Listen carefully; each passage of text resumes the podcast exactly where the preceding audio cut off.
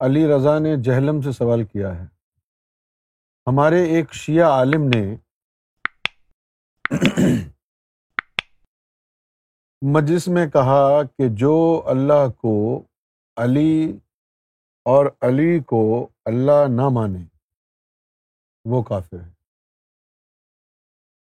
اللہ کو علی اور علی کو اللہ نہ مانے،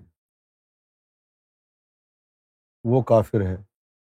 تو کیا علی کو اللہ کہنا ٹھیک ہے؟ وضاحت کر دیں۔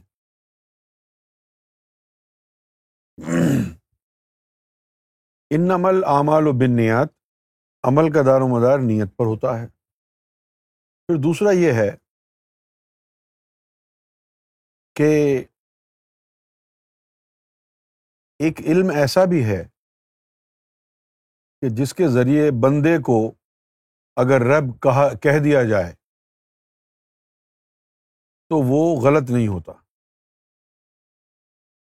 کیوں غلط نہیں ہوتا؟ کہ اس بندے میں رب کی کوئی چیز آ کے بس جاتی ہے، جس کی وجہ سے اگر کوئی رب کہہ بھی دے تو وہ اشارہ رب کی طرف ہی ہوتا ہے، اس بندے کی طرف نہیں ہوتا۔ اور حدیث شریف میں بھی آیا ہے ازا تم الفقر فہو اللہ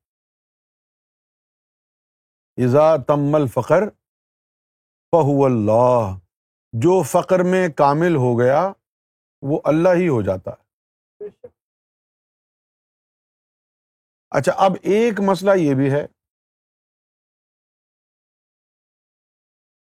کہ جب فرعون نے کہا، انا رب کو مل کہ میں تمہارا رب ہوں تو وہ کافر و مشرق اور جہنمی ہو گیا۔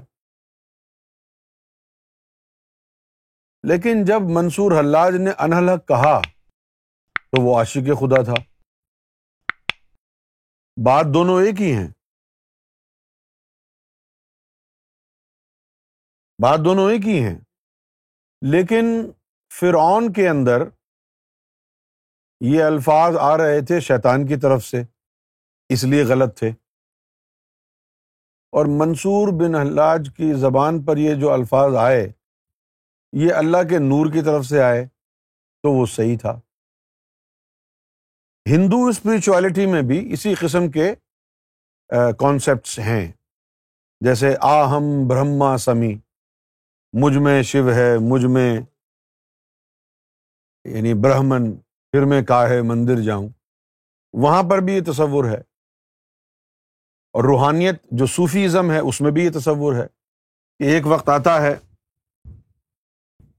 کہ میں بندے کے ہاتھ بن جاتا ہوں جس سے وہ پکڑتا ہے۔ میں اس کے پاؤں بن جاتا ہوں جس سے وہ چلتا ہے۔ اور میں اس کی زبان بن جاؤں گا جس سے وہ بولے گا۔ یہ درجۂ فنا کے بعد درجۂ لقا درجۂ بقا ہے، جس میں روحانی وحدت قائم ہو جاتی ہے۔ کبھی بذریعہ لقا اور کبھی بذریعہ وصل۔ اگر بذریعہ وصل یہ وحدت قائم ہو، تو ایسی ہستیوں کو اللہ کہہ دینا بھی کوئی غلط نہیں ہے۔ تو مولا علی کو اللہ کہہ دینا جائز ہے۔ لیکن اللہ کو علی نہیں کہا جا سکتا۔ مولا علی کو اگر اللہ کہہ دیا جائے، کس طرح جائز ہے کہ مولا علی کے اندر اللہ کا نور ہے؟ مولا علی خود انفرادی حیثیت میں ایک انسان ہے لیکن اس انسان کے آئینے میں اللہ کا حسن چھلک رہا ہے۔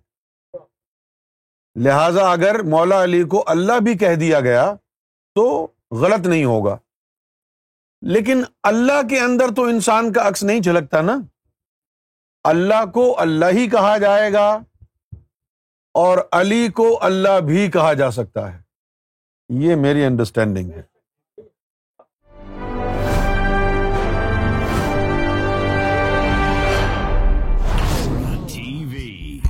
bringing light, love, and peace in your life.